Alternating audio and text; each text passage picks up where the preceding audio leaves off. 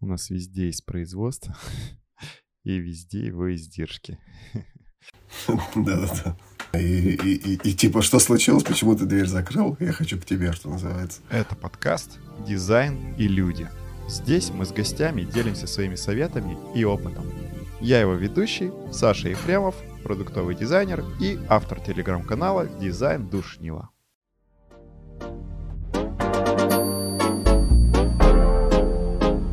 Этот подкаст я разбил на две части, так как получаю обратную связь от слушателей и понял то, что, скорее всего, вам будет удобнее, если длина подкаста не будет длиннее 45 минут. Давайте попробуем этот формат. Вы пока что ставьте лайки, подписывайтесь, а мы начинаем. Со мной Лев Погосов, главный дизайнер одного из направлений ВТБ. И сегодня мы с ним будем говорить о том, зачем дизайнеру нужна логика, как выстраивать коммуникации в команде и подобрать дизайнера на определенный проект. И что делать, если ты тот самый дизайнер с горящими глазами, а проект тебе не может дать того, что ты хочешь? Лев, еще раз привет. Привет, Сашда. Я тебе уже представил. Как сейчас вообще дела? Как на проекте? Слушай, спасибо огромное. Все планомерно, скажем так. Вот, движемся. Э, наверное, не так быстро, как хотелось бы, но это, наверное, издержки производства, что называется. Я тут недавно слушал с тобой подкаст, и мне очень понравились твои мысли. Спасибо. И именно оттуда я решил тебя позвать. Кстати, ссылочку на подкаст оставлю в описании. Накрутим им пару прослушиваний. Да, но только я вынужден тут тоже еще отметить, такую ремарку сделать небольшую, в том плане, что э, он достаточно сумбурный э, получился, потому что, ну, грубо от меня хотели тоже максимум выжить, вот, и все это быстро делалось, поэтому там, ну, ну, очень много таких вещей, которые я бы на самом деле сказал бы иначе, чтобы было понятнее, потому что, ну, как мне, когда я слушал э, на черновике, как мне показалось, что, ну, как мне кажется, не всем все понятно, но видишь, ты говоришь, что, ну, что-то даже я донес, видимо. Ну, но мне, наверное, донес. Может быть, кому-то нет. Ну смотри, сейчас у тебя есть э, время и возможность э, как-то расширить и дополнить свои мысли. Ну а если что-то, мы что-нибудь обрежем. Ты вот сказал на подкасте, я вырву, вырву, наверное, прямую цитату, то, что ты прям такой классический чувак-очкарик, который там занимался компами. И я правильно наверное, понимаю, то, что ты начинал прям с самых-самых азов, у тебя там еще, наверное, какой-нибудь был комп на каком-нибудь Intel 365 или там 386, что-то такое. Верно, да? Да. Кстати, я сейчас в очках. Вот. Я тоже. До сих пор как-то так осталось. Я почему-то говорю, потому что к нам не очень серьезно относились в то время. Ко всем тем, кто э, занимался, не знаю, компами, да, скажем так. Вот, кто там шарил за инет, что-то что делал, там, сетил там, и так далее. Ну, прям очень несерьезно. Не, не Причем не, не скажу, что я прям такой э, сильно погруженный. Да? То есть, есть ребята, там, шарящие, например, в сетевой архитектуре в разы лучше меня, да, например, и так далее. Вот. А первый у меня был э, у моих родителей э, были знакомые, и у них был ноут Ташиба. Вау. Да, это первая штука, с которой я познакомился в детстве. То есть, если так уж совсем далеко брать. И там не было винды. То есть, там был DOS. И люди работали с DOS. То есть, что самое интересное. Да, да, да. То есть, это, представляешь, да, это черный экран и текст, текстовая строка. И там были игры. С чего все началось? Там была игра «Задай координату» и обезьянкой попади в другую обезьянку. Бананом. И было очень интересно. Вот. Я его поломал в итоге. Что-то там натворил. И так вот оно понеслось, стал ковыряться, а потом, а, ну, ты знаешь, как потом было так, что слушай, ну ты же программист, блин, ну сделай, а. Вот, вот так, не, не важно, что ты там делаешь, как бы. Вот, ты просто с компом. Вот, но ты же программист, сделай. И так вот оно все, там, за компы собирали, потом в коммерческую историю как-то это все превращалось, там, заказ компы собирали. Вот, сайтики там, ну, блин, не знаю, классика, как бы, скажем так. На самом деле звучит очень классически. И когда ты рассказываешь, я тоже вспоминаю, что у меня есть дядя, и они в какой-то момент приехали с находки. Раньше говорили, что они с находки приехали. вот. А, и я к ним приходил, потому что у меня еще даже не было компа, а там, типа, считай, они жили рядом с Японией, вот, и у них как бы была всякая техника, и мне на тот момент казалось, что нифига себе, у них там просто какой-то мега прогресс, а у нас, типа, супер все отстало, ну, тогда мне так казалось, сейчас уже не кажется, вот, но, тем не менее, у них был прям какой-то комп, я даже не помню, что за название, то есть он не интеловский, ничего был, и, по-моему, это даже был какой-то практически моноблок, и у него был, блин, зеленый экран, и я прям помню эти зеленые пиксели, все зеленое, все в зеленой типа цветовой гамме. И, если честно, то глаза, мне кажется, максимально сильно уставали, но как бы другого-то не было. Я такой, блин, круто, там можно поиграть, там какой-то пингвинчик был, там, может, что-то было по каким-то там, блин, лунки оббегать и так далее. В общем, очень прикольно было, вот, мне нравилось. Да, минутка ностальгии закончилась. Теперь давай поговорим о том, что ты опять же рассказывал что дизайнеру было бы неплохо знать какие-то основы программирования. Вот, расскажи, пожалуйста, что ты понимаешь под всем этим? То есть, что нужно знать дизайнеру? Верстку, бэкэнд, что-то еще? Хотелось бы узнать твое мнение. Тут, знаешь, эм, опять же, да, вот возвращаясь к тому, что достаточно субурно получился тот подкаст, вот, и я к чему? Я к тому, что я тут обобщил так и махнул, скажем так. Вот, здесь, здесь можно, ну, углубляться очень сильно. Э, давай посмотрим, ну, там, не знаю, какой-нибудь простой пример из серии. А с какой стороны должна быть прокрутка, э, если ты делаешь, да, то есть, э, не знаю, сайт. Вот. Я очень часто встречал, когда у меня были заказы, да, например, и я их делегировал, ну, там, не знаю, за процент или просто человек на меня работал, такое тоже было. И люди лепили эту прокрутку слева. Ну, то есть, как бы, ну вот, как, я не знаю, мне кажется, через такой вот маленький пример, э, э, да, мы как бы можем сказать людям, что стоит все-таки разбираться, как, как и что устроено, да, скажем так. Вот. Ну, допустим, если мы возьмем верстку. Это же, по сути, тоже программирование. То есть, нельзя относиться к этому как к чему-то такому, там, типа, да, верстальщик. Ну, да, иди сверстать, что называется. Сейчас проще. Сейчас, да, сейчас в разы, конечно, там... Э, и куча всего предустановленного, да, то есть не то, что раньше там все ручками и так далее. Вот, но я к чему? Все равно можно посмотреть э, на азы, и ну, ты можешь нарисовать так, что оно там, ну, не будет тупо быстро верстаться, да. А если мы говорим о коммерческом производстве, а не просто о каком-то хобби, здесь время очень, ну, время деньги. Как бы. А потом еще там можно смотреть в сторону нагрузки да, отработки там по запросам, ну, что-то более сложное такое, да, то, как фронт работает. Угу.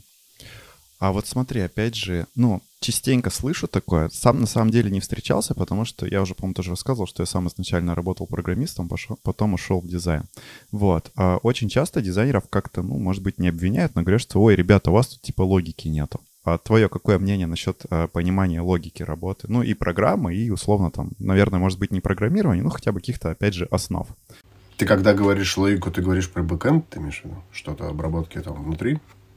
Ну, смотри, логику я имею как в виду в целом, наверное, как, как всякие булевые значения и так далее, но это же не всегда бэкэнд. То есть мы же, условно, там говорим Э, логика у нас используется и в бизнесе. Ну, то есть мы же тоже понимаем, что ну, там, если говорят, что у нас условно, там, я не знаю, вот это событие выполняется, мы такие, ага, значит, какое-то не выполняется. А что тогда надо делать? А вот это, а вот то. Ну, и как бы я вот про такую, скорее, даже больше логику имею в виду. Да, тогда абсолютно согласен. Единственное, что э, тут вот насколько углубляться, здесь уже каждый сам решает. То есть это связано с тем, что насколько хорошо ты будешь знать, настолько крут ты и будешь. Вот. Поверхностно достаточно знать для того, чтобы не совершать тупо ошибок. Для того, чтобы продумывать какие-то вещи. Но бывает же действительно, что какое-то состояние экрана ну, просто невозможно. В силу того, что оно так не обработается. Или будет там, а, ну, там не знаю, ну, давай так, огромная нагрузка. Или что-то может сломаться. Или вообще, ну, просто не сможет человек написать такой запрос. Такое, знаешь, очень часто встречается, когда, ну вот опять же, там дизайнеры, мы и так далее, работаем с таблицами. Вот тогда очень много вопросов возникает и у программистов, да. Ну, и у верстальщиков, и у нас в итоге в целом. И все говорят, так, а здесь сортировка какая? Ты такой, блин, типа вот сортировку-то я и не планировал изначально. Да-да-да-да. И там потом все. А вот это можно сортировать? А по вот этому? А как? А то? И ты такой, блин, ребят, я, я вроде просто сверстал табличку. Отстаньте. Да, но тут же все очевидно. Ты, посма... ты просто посмотри на табличку, и все, в принципе, очевидно.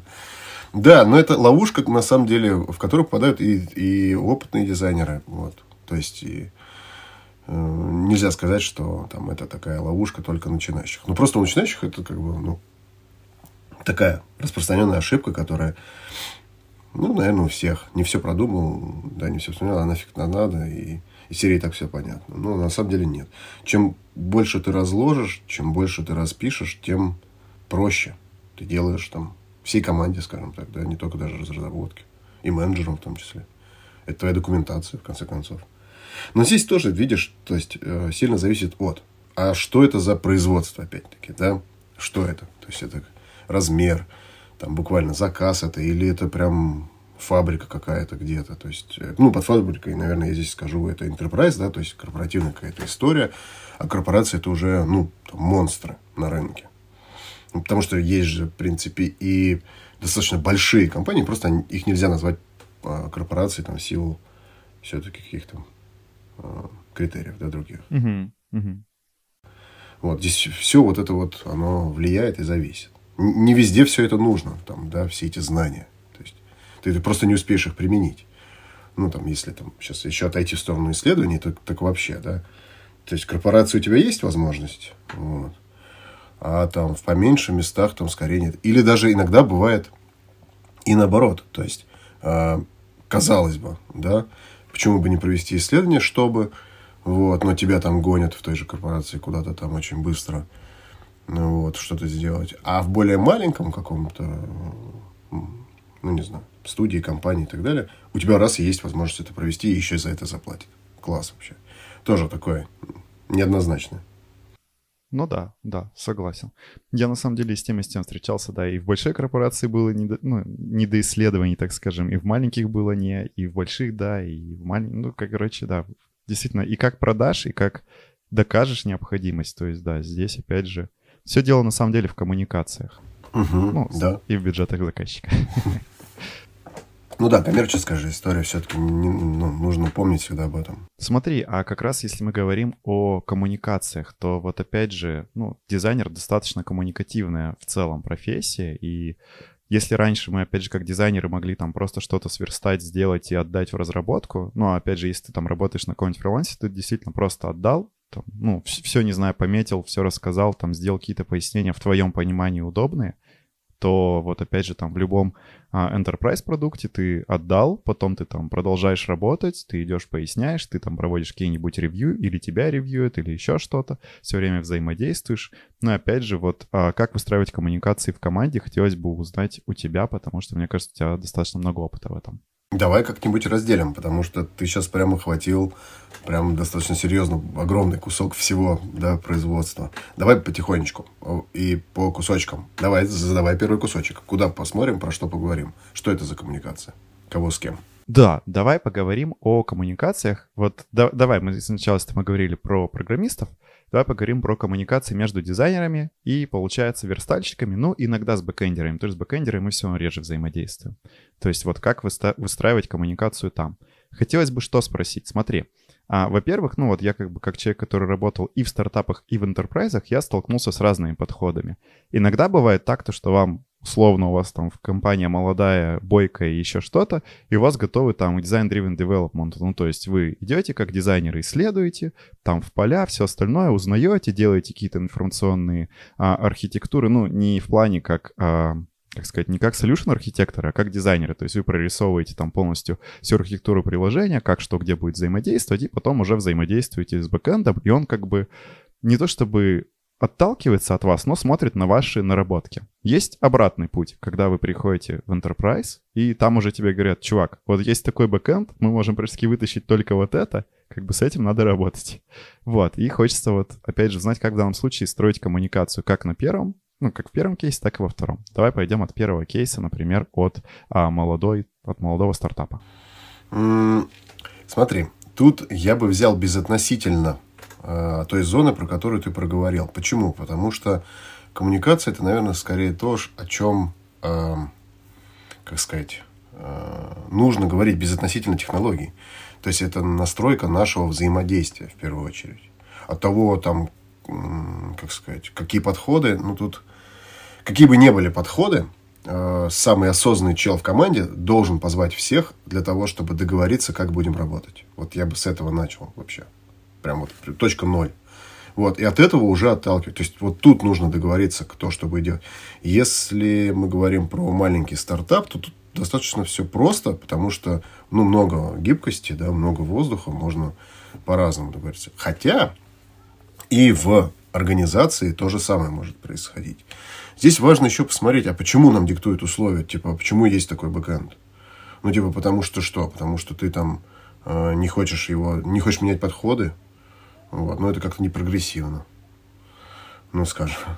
Да, да, тут, тут очень много тонкостей, как бы, вот недавно даже, кстати, была такая ситуация, аналитик со стороны архитекторов, вот, эм, просто э, как бы в, на встрече говорит так, что, типа, если коротко, короткий ответ – нет, да, то есть, вот, так вообще никто не делает, то есть, вот, вот такие какие-то формулировки пошли, и, ну, как, на что я ему говорю, слушай, чувак, ну, как бы, если так вообще никто не делает, это же не значит, что так делать нельзя, ну да, то есть как технических, да, технических ограничений нет.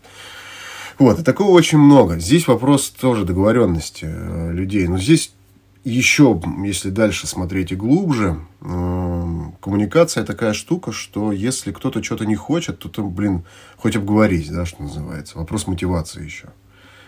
Если есть мотивация у всех участников, вот, тогда получится договориться цели должны совпадать, там, ментальные модели, там, тоже желательно, но, но не важно, там, да. Если общая цель, в принципе, вокруг нее объединяются люди. Это все нужно мерить. Ну, а кто это должен мерить? Да, то есть, там, у нас есть, там, не знаю, agile коучи всякие разные. Вот, их там сейчас вообще и на рынке, и в целом вообще немало этих agile коучей. Они должны настраивать эту штуку, фасилитировать и помогать командам. Ну, опять же, запрос-то должен идти от команды, они же не могут это насаждать. То есть, я к чему все это говорю, потому что я могу говорить это очень долго, часами, прям тут каждую деталь разбирать. Суть в том, что человеческий фактор. Каждый на своем месте, э, вот осознавая свою ответственность, не знаю, в работе, например, да, э, может проявлять и занимать проактивную позицию. Но, как минимум, тут менеджер проекта, продукт или оба эти в одном лице, они обязаны выстраивать команду. То есть, если продукт занимает какую-то позицию из серии, да что там, я там, не знаю, свой минимум выполняю, это не очень хорошо. Потому что, как говорится, рыба гниет головы. У нас сформировалось в отношении к дизайнеру устойчивое такое отношение в среде разработки. Ну, что там дизайнер? Ну, типа, из серии вот так. Ну, потому что какой-то дизайнер что-то говорит. На мой взгляд, это очень странно. Это не то, чтобы я говорю о том, что кто здесь главный, но в целом попробуйте вдуматься, что называется, что делает дизайнер и что в конечном итоге видит клиент. Ну, то есть, по-моему, это как раз-таки то, что делает дизайнер. Ну, это опять же, да, мы тогда и говорим об agile, что условно, если мы говорим о подходе agile, то примерно у всех есть какие-то там компетенции и так далее, и тот же самый там дизайнер может частично залезать там условно, да, там к аналитику в песочницу, аналитик может дизайнеру, там программисты могут опять же прийти что-то предложить, какой-то вариант решения посоветовать. Ну и также дизайнер. Угу. Кто такой аналитик? Вот тут тоже, знаешь, роллеры, если поразбирать, если повдумываться вот во всю, во всю эту историю, как мне недавно сказали коллеги, что типа, блин, ты вообще всю команду разогнал бы из серии. Ну, типа, нафига они здесь вообще? Один бы сидел. Не, ну не один, но как бы ну, нафига они здесь, половина здесь все собрались, как бы, да, из серии. Ну хорошо, так, это мы уже идем в какую-то другую сторону, давай посмотрим в коммуникации. Давай. Если возвращаться обратно к коммуникациям, то, ну, важно договориться. Если люди договорились, то дальше уже оно идет, ну, там, плюс-минус как по накатанной, и очень важно проводить вот эти э, самые ретроспективы, чтобы люди могли говорить о том, что их все-таки беспокоит в процессе работы. Ну, а это от таких вещей может быть очень много. И нужно не бояться общаться. Здесь есть тонкий момент насчет там, обидеть коллегу, да. Но если все рационально настроены и ведут рациональный диалог, да, э, то, ну, не знаю, давай в процентном соотношении, 80% это будет успех. Да, там бывают какие-то обиды, но это, это тоже такие частные случаи, когда можно сделать там э, тет-а-тет. Поговорить с коллегой там о каких-то вещах да, то есть что-то там не устраивает, там, да, и так далее. Не нужно ни в коем случае это замалчивать, э, ни в коем случае это мешает работе. Или там Очень сильно мешают работе обсуждения э, коллег со стороны. Да, вот там, не знаю, там мы с тобой, Саш, будем говорить про какого-то, не знаю, Анатолия между собой. Это нехорошо. Это уже начинается нездоровая ситуация в команде. Это начинает вот это вот гниение, брожение происходить. Хопси и Анатолий сразу снова напряглись. Вот.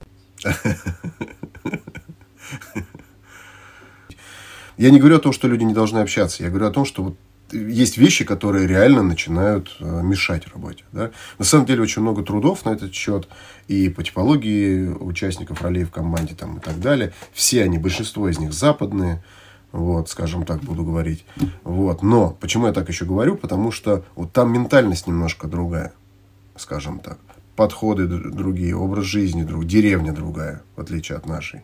Даже вот так, если посмотреть, будет немножко другой. Где-то, конечно, мегаполисы плюс-минус там а, они похожи, вот, но тем не менее.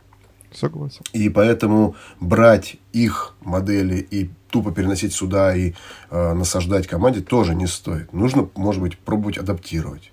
Вот, опять же. Вот. Тут, тут нужно ко всему подходить с умом, да, что называется. Вот, в том числе и да, и к части коммуникации. Слушай, ну я тут, я говорю, я могу тут еще там несколько часов потратить. Да, ну, несколько часов, наверное, не будем уж выделять, так и быть. У меня ребенок проснется, у тебя тоже ворвутся. И на этом все закончится. Да-да-да. Кстати, смотри, ты сказал как раз про условно обсуждение какого-то Анатолия. У нас тоже в одной из команд был такой подход, что у нас условно все ссоры остаются внутри команды. Ну, то есть, как бы там, не знаю, у нас там условно, да, фронт недолюбливает там дизайнера или там дизайнер там условно, да, опять же, посрался с бэкэндером, но мы там, когда выходим на какое-нибудь ревью или там выходим на демо, мы как бы все эти ссоры оставили, там внутри команды, потом мы заново пообсуждаем. Ну, это, это, наверное, даже не ссоры, а разногласия. Вот, но как бы вне мы транслируем, что вот, чуваки, мы как бы единая команда, у нас здесь все хорошо, и вот как ты, опять же, смотришь, это правильный подход или нет? Ну, вот как ты говорил, чтобы рыба не гнила с головы. Или еще как-то надо делать по-другому? Э, проблемы нужно прорабатывать. Ну, на мой взгляд. Да, то есть не, нельзя, э, чтобы что-то оставалось. То есть их нужно закрывать. Нельзя делать так, что типа вот там Анатолий у нас да, ненавидит э, Василия. Вот Анатолий у нас фронтендер, например, а Василий дизайнер. И вот ненависть это... Ну, так нельзя. Оно должно быть проработано. И еще самый интересный момент. А кто собирал команду, куда он смотрел? Почему а, вообще допустил команду, в, в которой а, могут быть там какие-то конфликты? Кстати, кстати, давай про сбор команды поговорим. Сейчас хоп, неожиданно так тему сменили. А, здесь есть интересный вопрос. Вот смотри, всегда как бы, ну, есть когда там, особенно в Enterprise, если мы говорим, да, если мы не говорим про какие-то небольшие компании, чаще всего в Enterprise, когда ты приходишь, ты там, условно, проходишь первый какой-нибудь этап собеседования с HR, потом ты там проходишь либо техническое интервью, либо делаешь тестовое, и третий у тебя, а, ну, вот, знакомство с командой. И здесь интересный вопрос. Знакомство с командой, оно же тоже всегда не просто так делается. То есть, действительно ли на этом этапе должна прийти вся команда, посмотреть там, ну, на условного Василия или, Анатолия, ну, или там, пускай даже Александра, и сказать, ага, ну вот типа, окей, он мне подходит. Или там, не знаю, блин, у него плоские шутки, пошел-ка он нафиг отсюда. Вот, то есть, а, скажи, пожалуйста, опять же, твое мнение. Да, абсолютно. То есть, вот если я, Лев, устраиваюсь в какую-то команду, вот вся команда должна прийти, познакомиться, при этом оффера у меня еще не должно быть на руках, вот. И вся команда должна обсудить, а нужен ли нам этот человек. И это может быть две встречи, три встречи, никто не ограничивает. Ну, то есть, в том числе, это может быть как угодно. Это может быть не звонок, это может быть и встреча где-то. Это может быть и встреча в баре, в непринужденной обстановке. Хорошая встреча. В холле, не знаю. То есть, ну да, нет, ну, ну послушай, ну, тут э, в зависимости от э, потребности этой команды. То есть, если мы, например, с тобой садимся делать бизнес, скажем так, да, то наверняка от каждого участника команды зависит наш с тобой успех. И в конечном итоге финансовый. А если мы еще берем и инвестиции, то как бы, ну, такой момент. Ну, да? да. Вот, нельзя как бы пренебрегать. То есть там, блин, зачастую, я не знаю, как сейчас, в последние годы я трачу именно на Enterprise. Вот. Но несколько лет назад там, да, я занимался тем, что прям очень, так сказать, плотно работал со стартапами и подбирал людей и в целом какие-то там, знаешь, решал проблемы стартапов, скажем так, да. Вот, помогал там в разных, консультировал по своей компетенции. Ну, полностью вовлекался в стартап-волну. А до пандемии это еще там тогда было. И зачастую ошибка просто человек не хочет потратить свое время на найм. А как же ты будешь потом работать, да? То есть, вроде как-то тебе же надо, чтобы это работало. То есть, такой момент. То есть, не знаю, потратить время прийти, пригласить там команду, пообщаться, поговорить лично. Не просто там какие-то вопросы а из серии там загуглил и посмотрел там 5, топ-5 вопросов на собеседование. Ну, нет, ну, конечно, это абсурд. То есть, из серии. А есть топ-5? Ну, наверное. Можем загуглить. вот, то есть тут, понимаешь, вот эта вот мотивация, оно вот, я всегда вот в этот корень иду, то есть вот, а, вот, вот это, оно все, в принципе-то, и влияет на результат. Цель, мотивация, вот этот человеческий фактор. Там можно какие угодно фреймворки, какие угодно методологии применять. Если человеческий фактор э, априори слаб, что называется, да, то есть команду неправильно собрали или еще что-то, ну все, ты там можешь сжечь денег кучу и, и все на этом, как бы, и разойтись. А вот давай теперь больше чуть поговорим про найм дизайнеров, как раз вот как мы как-то начали про подбор команды, и давай про подбор дизайнеров. Ну, я думаю, раз нас все равно больше слушает дизайнеров, им более это интересно. Да-да-да. Угу. Смотри, а если мы говорим про мотивацию, и если, например, дизайнер приходит, у него чисто денежная мотивация, насколько это плохо и насколько это реджект? Вот как ты думаешь? А куда приходит? Подожди, давай вот чисто денежная мотивация приходит куда? Ну, в Enterprise, наверное, ок. В... Вот, вот, да. Такой момент. Хороший вопрос, куда? Ну, как бы да, да, давай рассмотрим варианты, куда приходит, и да, как, как в данном случае отнесутся. Давай разные варианты посмотрим. Стартап плохо. Но стартап это потому, что все-таки идея – это результат, общий причем результат. Ну, тут по-разному строят люди. Есть стартапы, где э, вся команда э, владеет там, конечным результатом. Да? Там есть, ну, по-разному, в зависимости от схемы выстраивания и так далее. Вот. И здесь, ну, как бы не было, человек просто съедает деньги, работает ради денег и, и уходит как бы, или остается и опять работает ради денег. Ну, не знаю, на мой взгляд, вот просто мне даже чисто по-человечески, работать ради денег, э, ну, можно на каком-то этапе. Но работать деньги ради денег, ну, это странно. Потому что деньги – это все-таки инструмент, который тоже должен работать. Вот, там, не знаю, в себя ты вкладываешь, куда-то ты вкладываешь, детей ты вкладываешь. Ну, ну там очень много вариантов, там, да, я не буду сейчас уходить в это. Давай посмотрим Enterprise. Давай. Здесь эм, деньги, мотивация ок, но а что дальше после денег? Что за деньгами еще стоит? И вот сюда лучше уже посмотреть. И какие-то шаблонные ответы говорят о том, что ну ничего кроме денег нет. Но опять же, всегда, когда ничего кроме денег нет, это плохо. Это значит на какой-то кусок. То есть это ты берешь руки, тебе нужно закрыть кусок, такой тоже может быть. В зависимости, что называется, кто в какую игру здесь играет. Угу. Вот. И тебя просто взяли, использовали, молодец, деньги, до свидания, спасибо, задачу выполнил. Или куда-то перевели. Ну, потому что все-таки Enterprise здесь огромное количество возможностей. Не обязательно увольнять человека, глупости. Вот. Можно и переустроить его в другой отдел. Согласен. Ну смотри, вот мы с тобой говорим, да, про то, что, ну, условно, да, у дизайнера должны гореть глаза. Ну, это было бы хорошо. Чаще всего так и есть.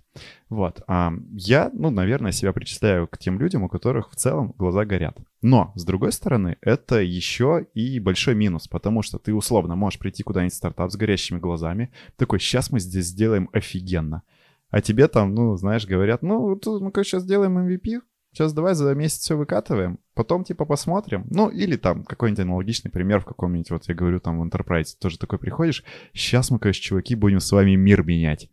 Вот, а вам такие говорят, ну, тут типа законодательство пришло, вот надо форму вот номер 32 поправить на форму номер 28, ввести 40 полей, типа, и вот, и тестировать мы это не будем, потому что это все равно надо, давайте, и у вас там месяц на разработку. Ты такой, угу. Вот, а что в данном случае делать горящему дизайнеру? Вот вопрос. Что делать э, дизайнеру? Ну, на самом деле, тут все сталкиваются с этим, не только дизайнеры, но в нашем случае – а, конечно же, здесь вот это вот э, потухание, оно прям ну, такой великий риск, что называется, да, ну прям, прям скорее всего, потухнет.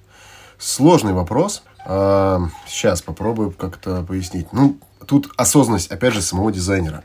Конечно, может быть такое, что дизайнер в розовых очках очень часто. Такое бывает. Но это безотносительно, опять же, к дизайнеру, это про нас, про всех айтишников. В основном мы все э, оптимисты. Ну, в основном, ну, я не знаю. Вот в моем опыте, я почему-то говорю, э, это не статистика какая-то, в моем опыте, допустим, 90% людей, с кем я работал, с кем мы делали какие-то проекты в целом. Ну, то есть мы позитивные, оптимистично смотрим, мы знаем э, такое, знаешь, предпринимательство какое-то есть в этом. То есть мы, мы знаем, что делать, не унываем там и так далее. Ну, как-то, ну, не знаю, может быть, я ошибаюсь, но у меня вот такой вот э, в опыте осталось. Так вот, э, зачастую такое может быть. Да, ты приходишь и просто прям лицом вбиваешься в стену бюрократии.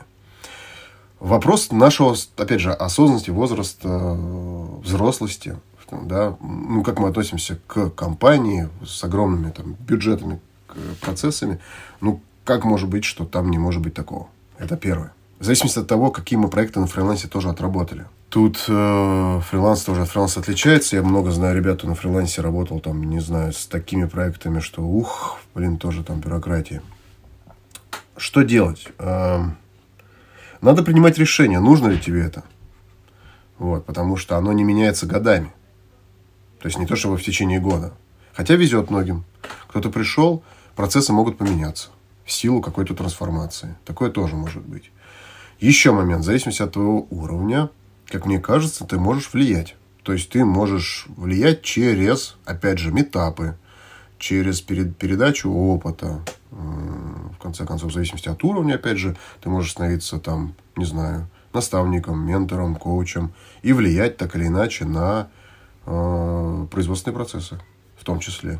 Ты можешь консультировать, ты можешь стать советником вице-президента вдруг дизайнер. Нет, ну, не, как, бы, как бы это не было смешно, но действительно может быть такое. Ну, да, да, такое тоже бывает, на самом деле. Я причем, кстати, опять же, вот э, до этого работал в компании EPAM, и там, ну, была матрица, условно, там, компетенции, матрица роста дизайнера. Если, ну, вот я на нее смотрел, то как бы там, условно, вот, там были там associate, ну, то есть, как бы, условно, там джун, middle, senior, а после сеньора, ну, у тебя там были возможности пойти куда-то. И самое интересное, что вот эта матрица, она пересекалась с матрицами компетенций других специалистов. То есть там условно были менеджеры, там, не знаю, программисты, тестировщики, ну, все-все-все. И у дизайнеров, по-моему, насколько я помню, пересекалось с аналитиками и с менеджерами, ну, вот там с PO. И ты как бы условно мог пойти либо там на, на ступень, там, по-моему, она называлась D, D4, ты типа мог пойти там стать, ну, условно не senior, там, а lead, да, дизайнером.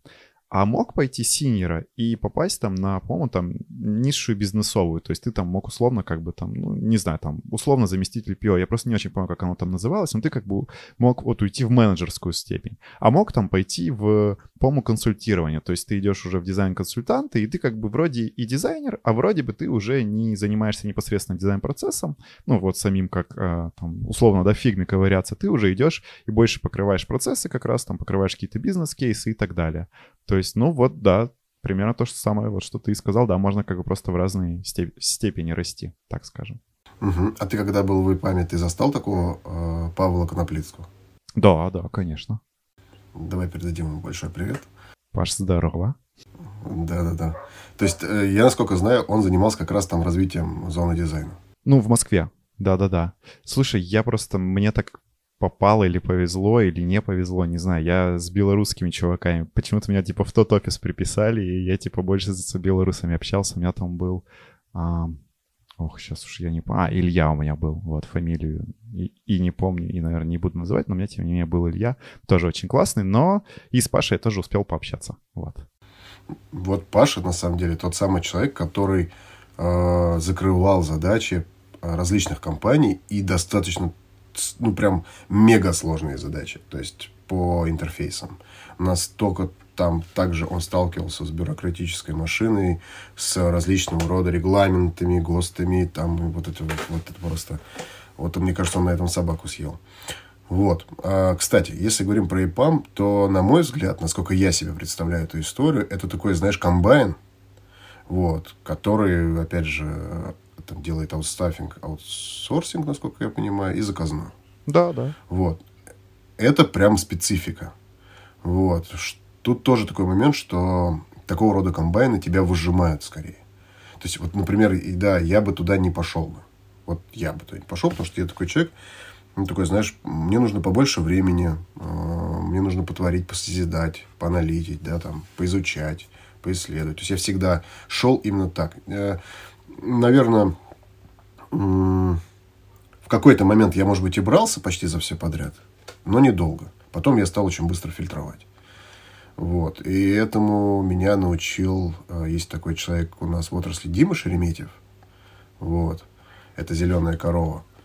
Такая достаточно там, старая московская дизайн-студия небольшая, э, которая выполняла достаточно там, тоже крутые заказы серьезными заказчиками. Так вот, и он мне вот один раз как-то лет уже, наверное, ну, не знаю, больше 10 лет назад, наверное, он мне как сказал, слушай, да, блин, ну, деньги, деньги, там все деньги, да, но вот можно же и отказаться от чего-то, как бы, да, и там комфортно работать. Как бы. Вот он мне так сказал. Вот это мы не будем брать, например, потому что просто рассказывая про э, свои подходы. Вот, я сейчас тоже там раскрывать многое не буду. Угу. И вот, и я так, знаешь, меня как прям осенило, ну, действительно. Я ведь могу больше потратить время на себя, на развитие. Ну да, деньги, ну где-то там не заработаю, там, ну, ничего страшного. Придет тот заказчик, ну, с которым я с удовольствием сработаю. И вот так оно пошло.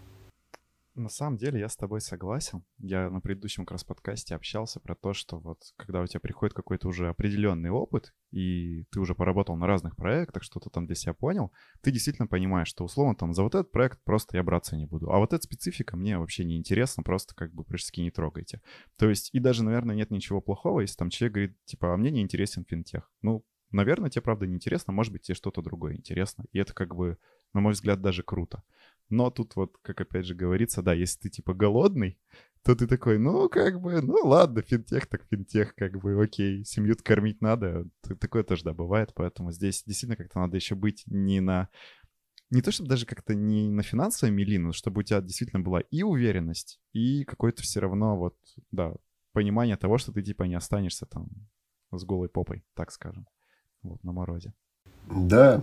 Ну, вот я хочу добавить еще, кроме того, что семью кормить нужно, тебе нужно же погрузиться и пропустить это через себя. Угу. Что, что тоже такое вот, ну, мне кажется, прям наравне с деньгами. Потому что, ну, готов ли ты вот прям пропустить это через себя за эти деньги? Мне кажется, такой интересный тоже вопрос. Общаться вот именно с этими людьми из этой отрасли. Потому что в каждой отрасли тоже достаточно специфичные люди могут быть.